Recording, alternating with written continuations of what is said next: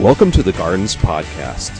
This message, titled Conversation on Authority, was given by Darren Roundzen and is the last in our series, Who We Are Defining Community Through the Ten Commandments. We're not starting a series yet. We're going to start in a couple of weeks. Uh, I just wanted to bring you up to speed and have a conversation this morning about uh, some things that have been going on in my life and just the journey of faith and, and hopefully just start us on. Um, a process of just having more of these types of conversations. But to, to begin, I, I heard a story of, of this ancient Chinese master. And uh, he, he lost his key to his house.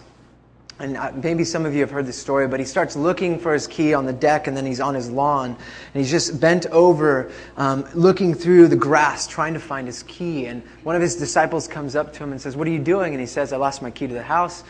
And he says, okay. And he starts getting on his knees. He starts looking for this key. And then other disciples come. And they start looking for this key. And then and finally, they're out there for hours in the heat of the day looking for this key and they can't find it. And finally, one of the disciples is fed up and he says, well, well, Master, where did you last have your key? Where did you lose it? And he said, Well, inside. And he said, Well, why are you looking out here? And he says, Well, it's, it's, there's more light outside. I was a water polo player in high school, believe it or not. And uh, I, I, we had this tournament coming up, and, and it was the big tournament. It was my freshman year. It was my first big tournament. And I remember uh, we were prepping and training for, for, for weeks at a time. And our, our training was we'd get to school at 5.30 a.m. to the pool, and we'd practice for two hours before school started. And then after school at 2.30, we'd practice for three more hours. That was the normal schedule. And then we added some time on that for this, for this tournament. And uh, so we, we, were, we were amping ourselves up. We were psychologically ready. We were practicing. We were doing all of these things. And then the, the Saturday came for the day of the tournament. We were going to compete in all these different events. And uh, we, get, we get up early. We go to breakfast and we go to this place um, where the tournament's held. And yeah, the tournament's there, but it's the girl tournament. We showed up for the wrong tournament. All this preparation, all this hard work, all this effort, doing the right thing, we missed it. And so we got disqualified because we didn't make it to the guide tournament, or it was scheduled at another time.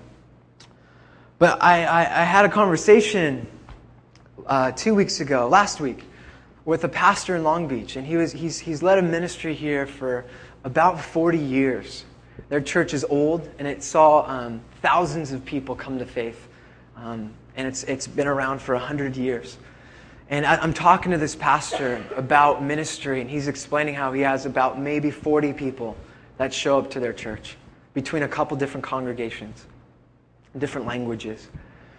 Um, and, and he says to me, you know, uh, they, they have a facility that fits about 1,000 people, and 40 people go to this church. And he says to me, Darren, you know, I think this church can grow as it is if we just get the right programs. If we can just do the right things, people will come into the church.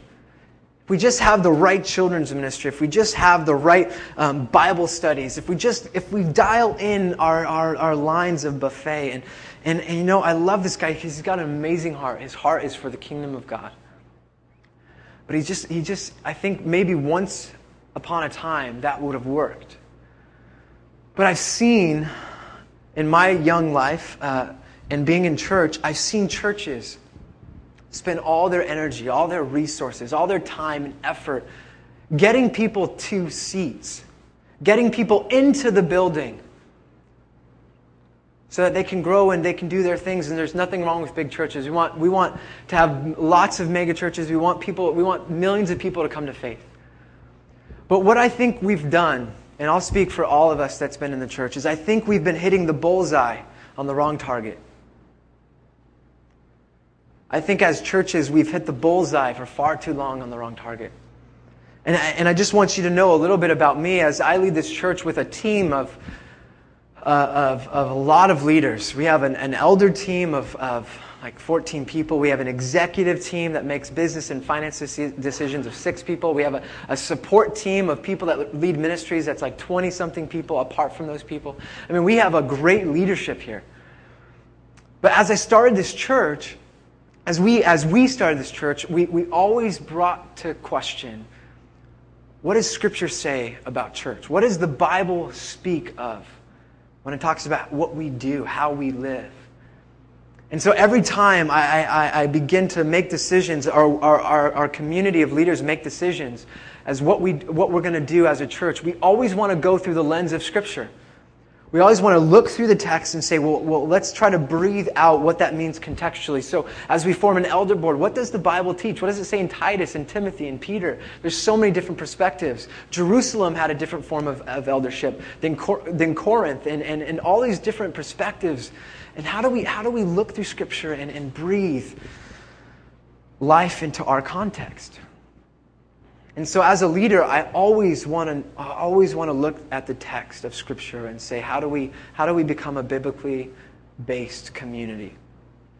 And as I look at churches across the board, as I, as I, as we grow as a church, um, programs are good. We got we want to have an amazing children ministry. We're actually working towards that. This facility probably will not be the facility we're in long term. We're looking at other places because we want to impact families. We want to have generational impact. And so that means kids sh- probably shouldn't be hanging out in bars, you know? so we're getting there, guys. For the kids, that, the parents here, trust us, we're working on it. Pray for us. There's some great opportunities, some miracles. You'd be like, that's, that's impossible. How, how are you going to do that? And it might happen because God. But as, as we discern what, what does it mean to be a church, well, I just want to say th- briefly before we get into our, our conversation the church primarily is made up of these things. Number one, it's a covenantal community. We, you have to have people to be a church. It's a covenantal community, and that means that we belong to each other. We are centered around not each other, but around Jesus. We exist for a purpose. We move. It's like we're on a journey together. That's what it means to be in covenant. And we're committed to one another. And when we commit to one another with Jesus at the center, we, and we have an authentic God encounter, that causes us to worship. Number one is covenantal community. Number two is worship. The church is about worship. And it's about Romans 12, where everything we do becomes offering our lives back to God, and that's worship. But it's also about singing together. Because singing on Sunday is a culturally subversive activity. Singing on Sunday is a culturally subversive activity. What does that mean? That simply means when we come together and our voices are one, some of us hate singing. That's okay. You have permission to not like singing. But when we sing together, we're saying to an individualistic society, no, no, no, we are one as He is one. So we worship with finances, we worship with everything, our whole lives. We also want to participate as the church in what Jesus says. He says, um, I've given you all the authority, I have, I have, all the authority, go now into the world, disciple the nations, basically. So we're, we're about discipleship. We want to become more like Jesus as individuals. That's three. And the fourth thing is we're about His mission. We want to participate in what God's doing in the city, in our neighborhoods, in our workplaces, at home, with our spouses. God has a mission for us, and we participate in it. So there's four things that the church is about. It's about worship, it's about mission, it's about discipleship, and it's about belonging to one another. That's it. We can do that anywhere. Another conversation that we talk about on, a, on, a, on another level is uh, the role of the Holy Spirit. And we keep kind of talking here and there about this kind of unknown God. Because for a lot of you, whenever I'm up here and I call people forward or we, we pray for healing or we talk about the Holy Spirit, some of you have this perspective where you've been harmed You've been in churches that have abused kind of the ministry and power of the Holy Spirit, where you haven't seen it done in a way that makes sense biblically, where you see people praying over cloths of napkins that they're selling on TV or whatever. And I'm not bashing anything, but I, I just want to say that there has to be a healthy middle where there's the role of the Holy Spirit infused in breathing life into the church, married to the Scripture. It's the quest for the radical middle, as some, some scholars have said, or John, John Wimber back in the Vineyard movement. But for me, I grew up where the, the Holy Spirit, I just never heard about it. I, I grew up in a great church, and we never really talked about the Holy Spirit. We'd pray for each other, but it was never in this prayer of effective, let's actually, maybe let's pray for healing. I grew up and, and then I, I left the faith and I came back to the faith and, and I grew up as I, I kind of studied Calvinism and I studied dispensationalism and cessationist. And I just realized maybe that the Spirit wasn't for today. And then I, I go to Scripture and I, I realize actually that can't be true. And I look at history and I say that can't be true. And I look at examples around the world and I say that can't be true. Just because it's not my experience doesn't mean it's not for us today. And so I came to the assumption and the theological quest to say, okay, the Spirit is for today. The, the, Corinthians talks about it. Jesus talks about it. The whole New Testament is full of it. Acts just reveals this crazy thing. It's got to be for today. Even though I didn't experience it. Even though I didn't even know what that meant, really. In fact, I thought it was so weird. I still think it's weird. I, th- I, think when the Holy Spirit comes sometimes, it's so strange. I mean, look at Acts chapter 2. Freaking tongues of fire come down. That's pretty weird. Could you imagine if just these floating tongues of fire came and just sat on all of us and we saw it? That would be weird.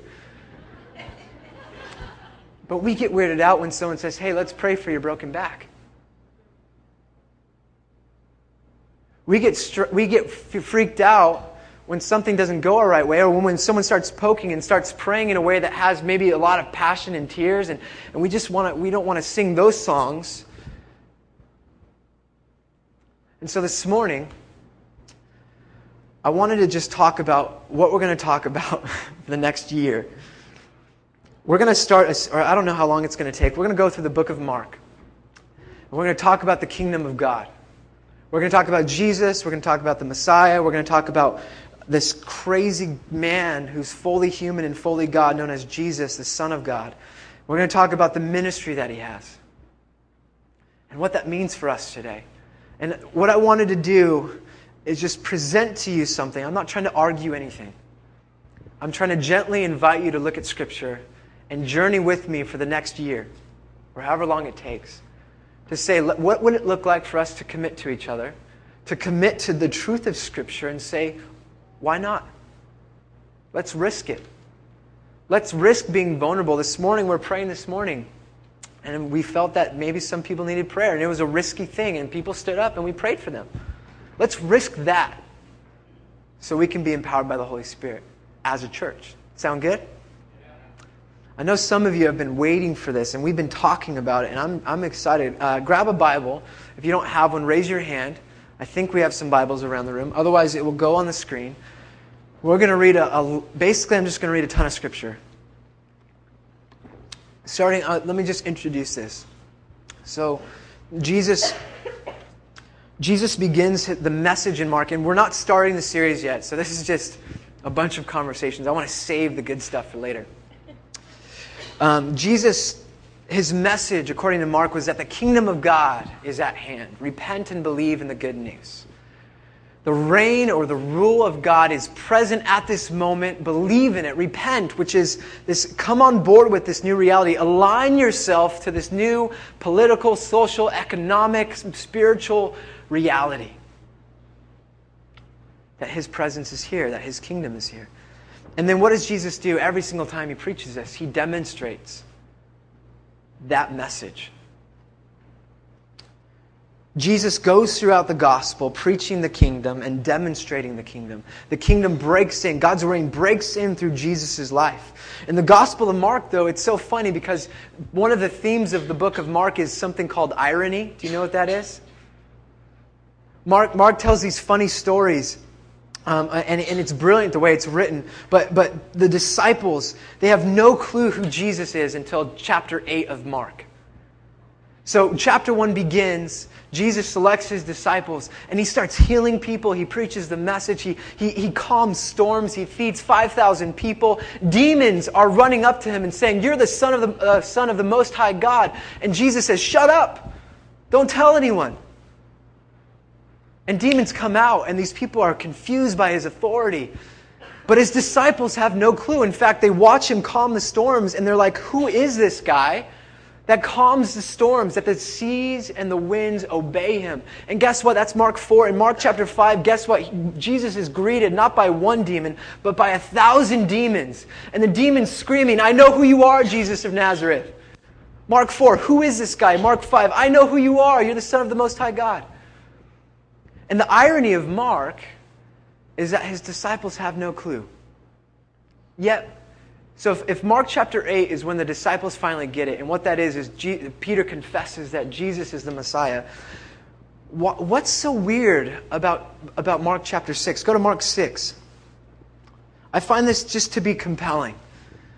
Mark 8, they finally believe in Jesus. You're the, you're the Christ, you're the Messiah. And Jesus says, Blessed are you, Peter. But Mark 6, verse 6 says this Then he went about among the villages teaching. He called the twelve and began to send them out two by two.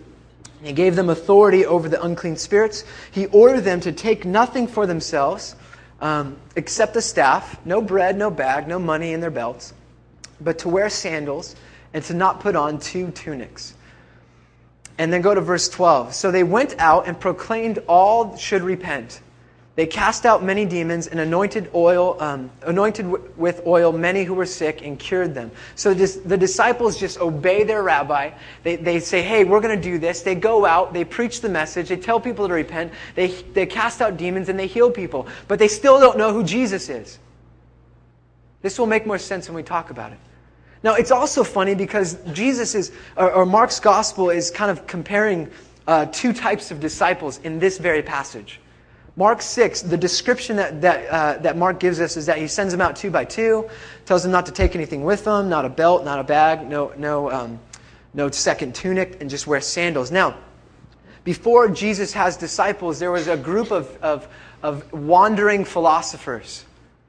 And these wandering philosophers were Greek philosophers, and they would go around to villages in the first century, villages that these disciples would have visited. And these wandering philosophers wouldn't bring a bag, wouldn't bring money, wouldn't bring a belt, or would wear a belt, but wouldn't bring a second tunic. And they would beg for money. And what they would do is they would show up the villages and they would, they would preach their messages. They were brilliant, articulate um, philosophers, and they were t- their, their message was primarily negative. It was primarily, hey, the world is going to hell, don't pay attention to it. The rich are, are condemned. And guess what their names were? Their names were the cynics. And they got their name from, um, from the villagers because of the word scion. And the word scion in Greek comes from the word dog. It means dog in Greek. Because these cynics, these disciples, these wandering philosophers would preach these messages and beg for money, and they were like vermin in these towns. And Jesus sends out his disciples with the same commandments that these cynics followed in. But what separated them? What separated these wandering philosophers and the disciples of Jesus? They, they brought a message of the kingdom, which, which might have been hopeful. Absolutely, it is hopeful. It's challenging, much like the cynics would have challenged them, to repent.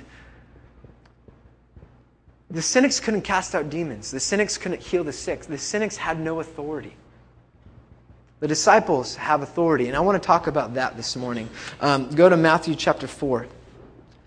And you're going to have to keep up with me. Matthew 4, verse 23. Authority is the right or the power to give orders, to make decisions, to enforce obedience, or the power to influence. Matthew 4, 23. I just want to look at the authority Jesus has, and then we'll, we'll talk about that, and then we'll, we'll land um, after that. Jesus went throughout Galilee, teaching in their synagogues, preaching the good news of the kingdom, and healing every disease and sickness among the people. News about him spread all over Syria, and people brought to him all who were ill with various diseases, those suffering severe pain, the demon possessed, those having seizures, and the paralyzed, and he healed them all. Flip over to Matthew 8, verse 1. And maybe, you know, if, you're, if you want to journey with us on this quest, why don't you highlight these so you can go back to them and just look at what Jesus does. Matthew chapter 8, verse 1. When he came down from the mountainside, large crowds followed him. A man with leprosy came and knelt before him and said, Lord, if you are willing, you can make me clean. Jesus reached out his hand and touched the man. I am willing, he said. Be clean. Immediately, he was cured from his leprosy. Uh, go to verse 5 of chapter 8. When Jesus had entered Capernaum, a centurion came to him, asking for help. Lord, he said, my servant lies at home, paralyzed and in terrible suffering. Jesus said to him, I will go and heal him. And the centurion replied, Lord, I do not deserve to have you come under my roof, but say the word, and my servant will be healed. For I myself am a man under authority with soldiers under me. I tell this one, go, and he goes, and that one, come, and he comes. I say to my servant, do this, and he does it. When Jesus heard this, he was astonished and said to his following, uh, those following him, I tell you the truth, I have not found anyone in Israel with such great faith. Verse 13 Then Jesus said to the centurion, Go, it will be done just as you believe it would. And his servant was healed at that very hour. So, these couple of scriptures reveal that Jesus has the authority to heal. Would you agree? According to Scripture, Jesus has the authority to heal lepers. He has the authority to, um, uh, to, to heal uh, those that are paralyzed, those with seizures, those with diseases. Um, he preaches the message and he heals them. And this, this last uh, instance in, in, is about a centurion where this guy's walking on the road and the centurion soldier says, Hey, I know what authority is like. I can just say to this guy, Go, and he goes. Why can't you just say to the disease, Be gone, basically? And Jesus is astonished. He says, This is faith. Because apparently he gets something about the power and authority that Jesus has over the cosmos. And it happens. He doesn't even visit this guy and he's healed. Go to Mark chapter 1. Mark chapter 1, verse 21. They went to Capernaum, and when the Sabbath came, Jesus went into the synagogue and began to teach. Um, the people were amazed at his teaching because he taught them as one who had authority, not as the teachers of the law. I thought that's, I think that's funny. Um, just then, a man in their synagogue was possessed by an evil spirit, and he cried out, What do you want with us, Jesus of Nazareth? Have you come to destroy us? I know who you are, the Holy One of God. Be quiet, said Jesus sternly. Come out of him. Uh, a better translation would be, Shut up. Um, come out of him. One actually one scholar says, shut the hell up, is kind of what he says, and that's funny, because um, he's a demon. Uh, the e- Maybe that's just funny to me, okay. Um, the evil spirit shook the man violently and came out of him with a shriek. The people were all amazed and asked to each other, What is this? A new teaching with authority? And he, um, he, even gives orders to the evil spirits and they obey him. So, Jesus, in Mark chapter 1, this is a different account of the gospel of Jesus. Same gospel, different account of the life of Jesus. Mark says that he has authority to cast out demons. Go to Mark chapter 2, verse 1. I'm just trying to get you all the gospels so you know it's not isolated. Mark 1, uh, Mark 2, verse 1. A few days later, when Jesus came and entered Capernaum, a lot happens in Capernaum apparently. The people heard that he had come home. So many gathered that there was no room left, not even outside the door. And he preached the word to them. Some men came, bringing to him a paralytic, carried by four of them. Since they could not get to him, Jesus, uh, they could not get to him to Jesus. Wait, sorry. Since they could not get to him to Jesus, that's weird, because of the crowd, they made an opening in the roof above Jesus, and after digging through it, lowered the mat, and, and the paralyzed man was lying on. Lowered the mat that the paralyzed man was lying on. I printed this out on Bible, uh, Bible Gateway. I'm sorry. There's like all these A's and B's here. Um, when Jesus saw their faith, he said to the paralytic, Son, your sins are forgiven. Now, some teachers of the law were sitting there thinking to themselves, Why does this fellow talk like this? He's blaspheming. Who can forgive sins but God alone? Only God can judge, is what they're saying. Immediately, Jesus knew in his spirit what this uh, uh, knew in his spirit that this is what they were thinking in their hearts, and he said to them, "Why are you thinking these things? Which is easier?" to say to the paralytic, Your sins are forgiven, or to say, Get up your mat and walk. But that you may know that the Son of Man has authority on earth to forgive sins, he says to the paralytic, I tell you, get up, take your mat, and go home. He got up, took his mat, and walked out in, view, in full view of all of them. This amazed everyone, and they praised God. According to Mark chapter 2, Jesus has authority to judge. Jesus has authority to forgive sins on earth. Where would you find the forgiveness of sins in the first century? Only God. And where did God reside? In the temple.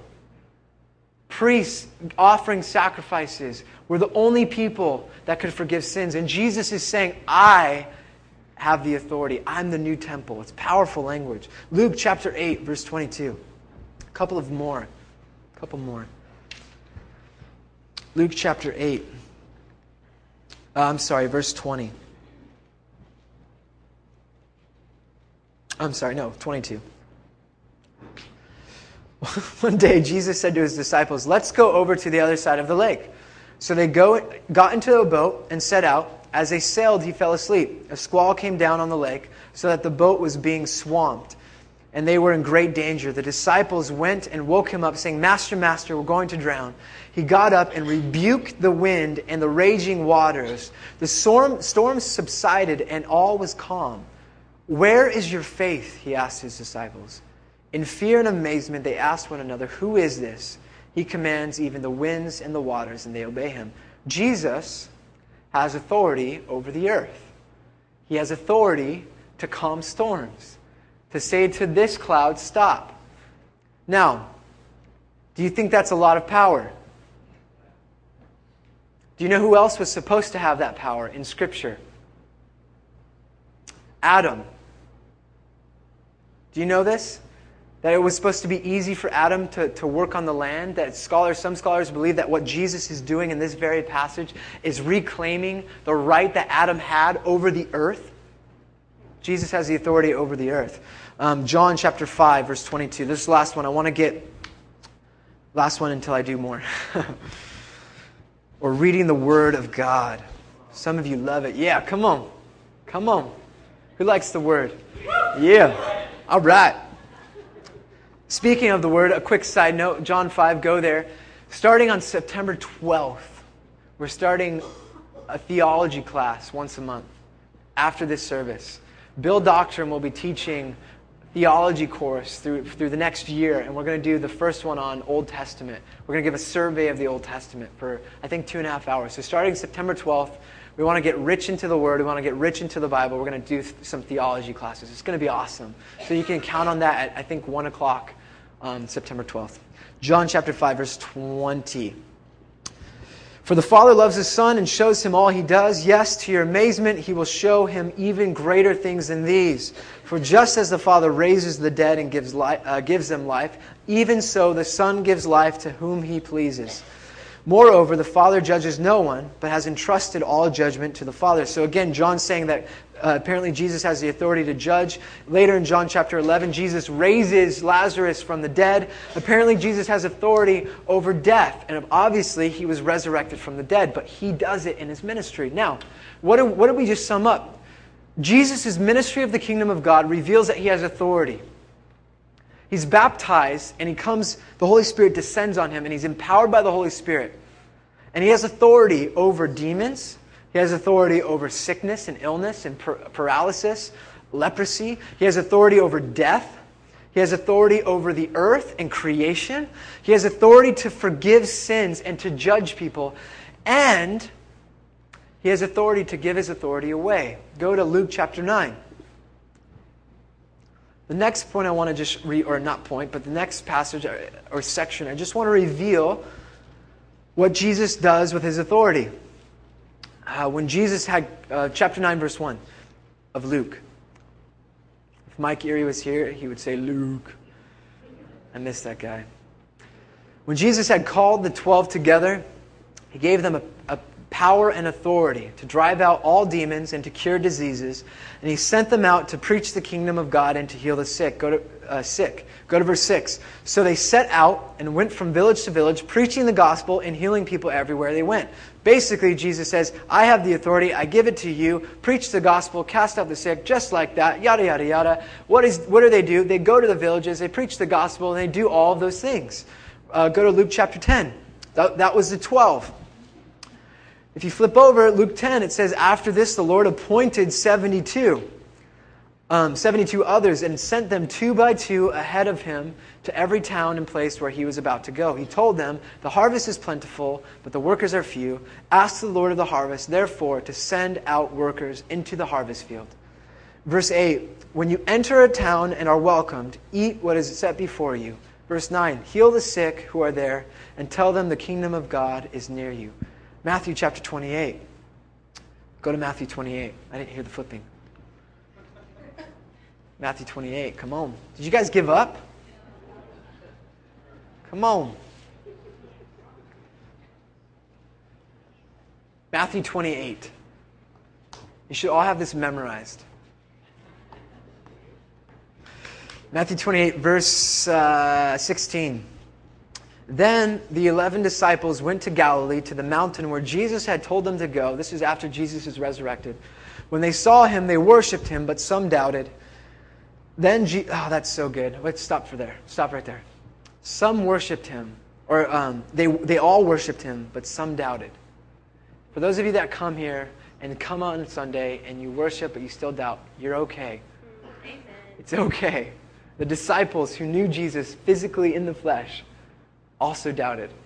Let's keep reading. Um, then Jesus came to them and said, All authority in heaven and on earth has been given to me. Therefore, go and make disciples of all nations, baptizing them in the name of the Father and the Son and of the Holy Spirit, and teach them to obey everything I've commanded you.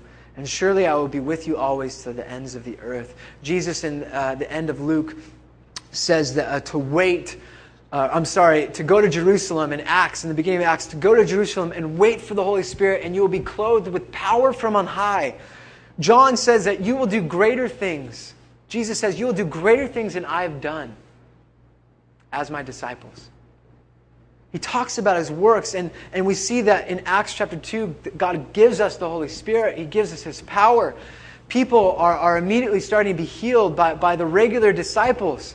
The, remember the potluck associates, if you remember the Acts conversation, those that, had, that were potluck associates, they were administrators, they were doing miraculous signs and wonders to where the first uh, martyr of the Christian faith is some guy that was just passing out food to the widows. Philip becomes a city evangelist, and, and the city welcomes him, and he, and he heals, and, he, and he casts out demons. He gets teleported, and he baptizes an Ethiopian. I mean, there's so many things that are going on in the church. I mean, think about Acts chapter 5. It describes all these healings, all these signs and wonders and powers that, that, that's happening by the church, by these guys who doubted. Acts chapter 5 says that people would line the streets so that Peter's shadow, you, have you read this?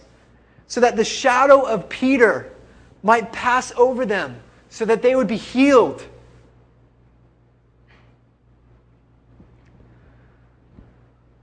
This is all it is is Scripture.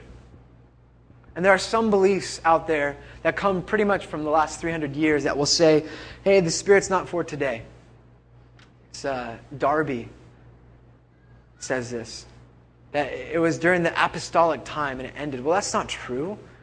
Because there's, there's rich history, there's, there's stories um, from the early church fathers of, of miraculous things happening, of demons being cast out, all these things. We've seen it here.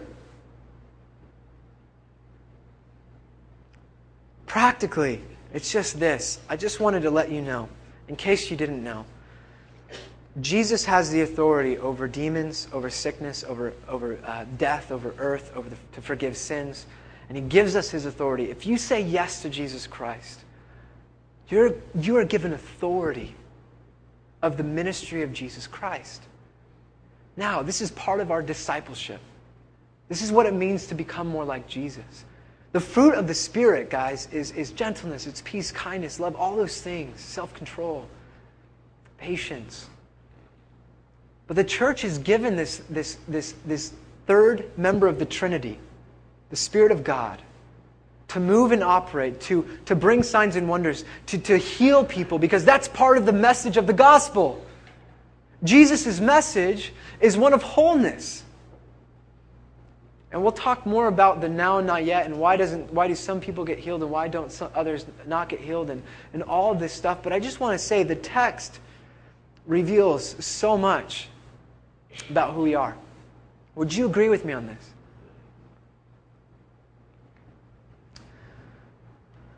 Practically,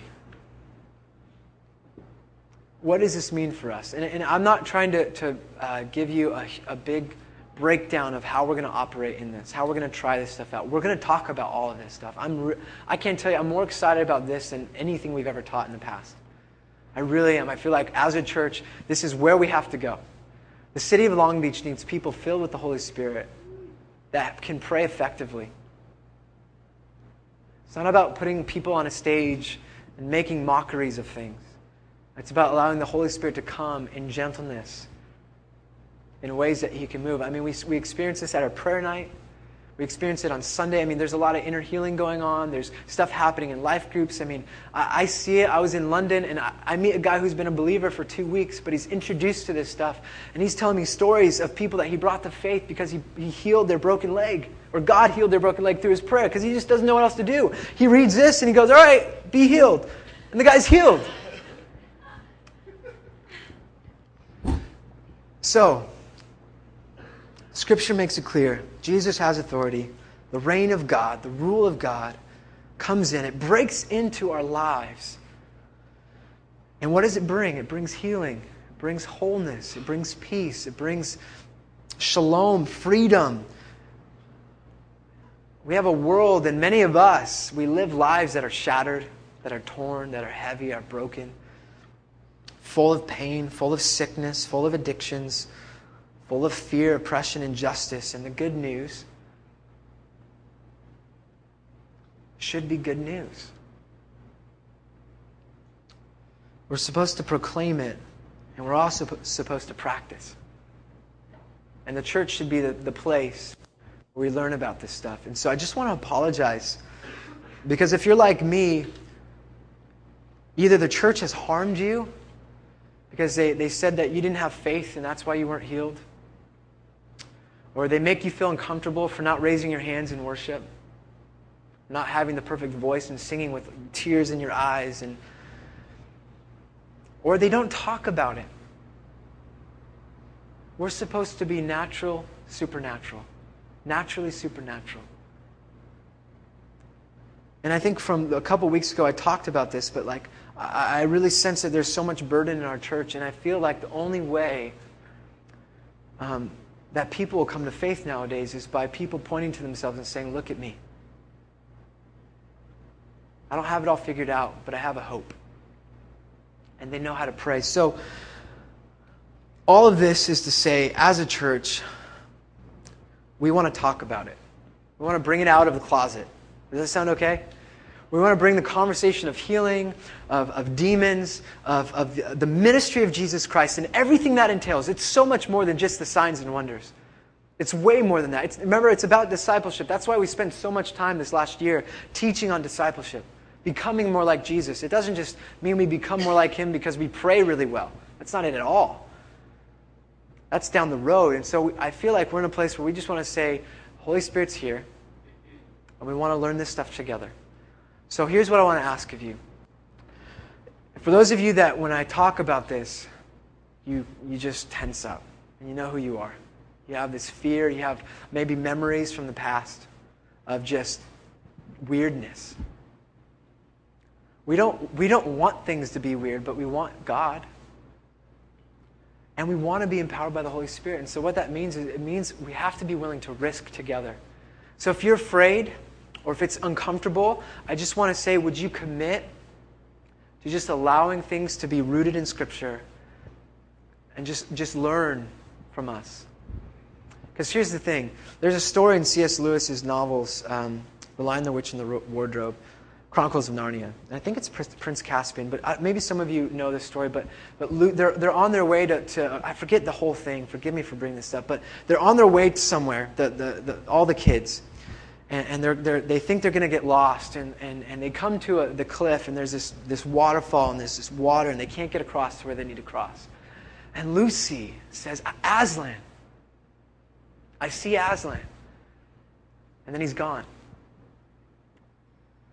And, and they gather around, and she's saying, No, I see Aslan. I saw him. I know it's him. And they begin to debate whether or not they should continue forward. Instead, they track back.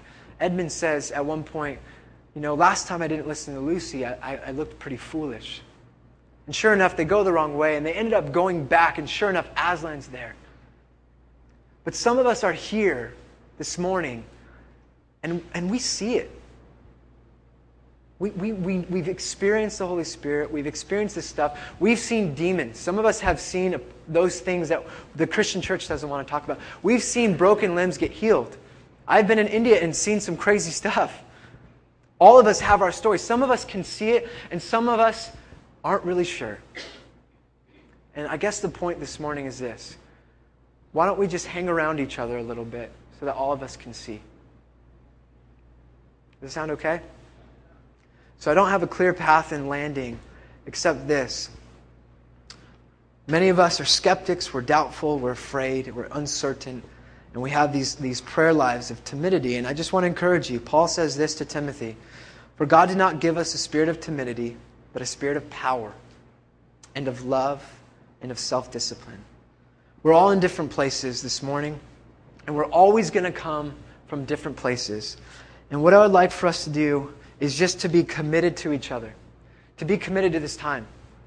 We worship together, we pray together, we give, give our offerings, we serve, some of us serve together. Would you come on Sundays just willing to venture whatever God wants to do? Because here's what I want to do as a church leader I want us to be trained and to know when God really does show up and empowers a service and when He doesn't. Because guess what? It's okay if He doesn't come. I want to say this again. Churches have, have become masterful at blowing their wind makers. And Jesus says the Spirit's like wind. If you go to some of these churches, you know that if, if God doesn't show up, it's still going to go the same way every single service. And I want to just say, let's not do that. Let's not be that type of community. Let's be willing to wait on the Lord together, to let five people get prayer here or one person get prayer for the sake of encouraging everyone. Let's be willing to stand if, if, if our hearts are right. Let's be willing to sit if it's contemplative. Let's just journey together and find the radical middle. It's going to take your commitment. It's not going to take the leaders doing this in the front. It's going to take us doing it together. So, can I have your in, your buy in? And maybe some of you, this is a turning point. Maybe it's not, the garden's not a safe place because you're afraid of this stuff. But I want to say, I think you're going to like and you're going to, you're going to love who we become through this. Cool? Awesome. Yes. I'm glad this was a heavy, exciting ma- message. So I'm going to invite the worship team up.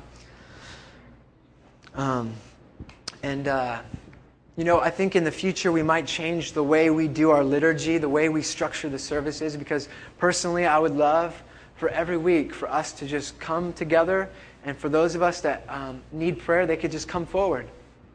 And we can pray, we can lay hands and pray for one another. You can come up, Mick. I wasn't, I was finished.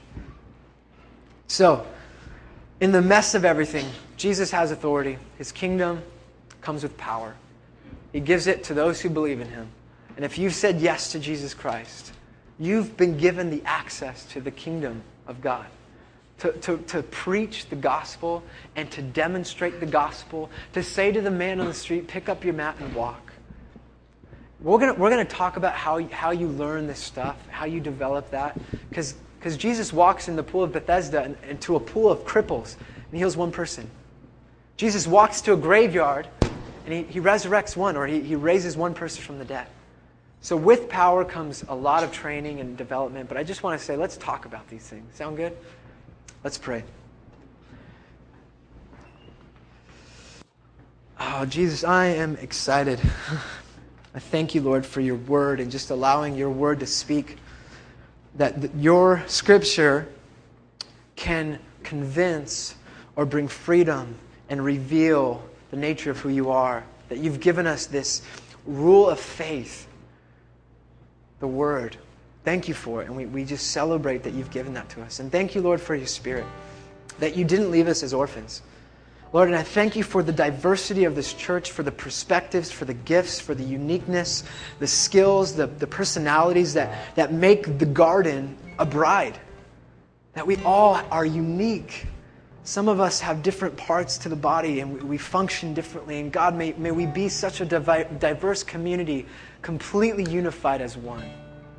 So, Lord, I pray for my brothers and sisters that are here this morning that are excited just, God, just light the fires. Give them faith. Give them hope. Bring leadership to them. Bless them, Jesus. And for those that are nervous and uncertain and, and maybe a little bit hesitant, God, would you just release any anxieties? Release the fears. Comfort them. And give them permission to be who they are. So, Lord, we offer this to you. We offer this adventure to you. We pray that you bless us as we continue to worship. In your name, amen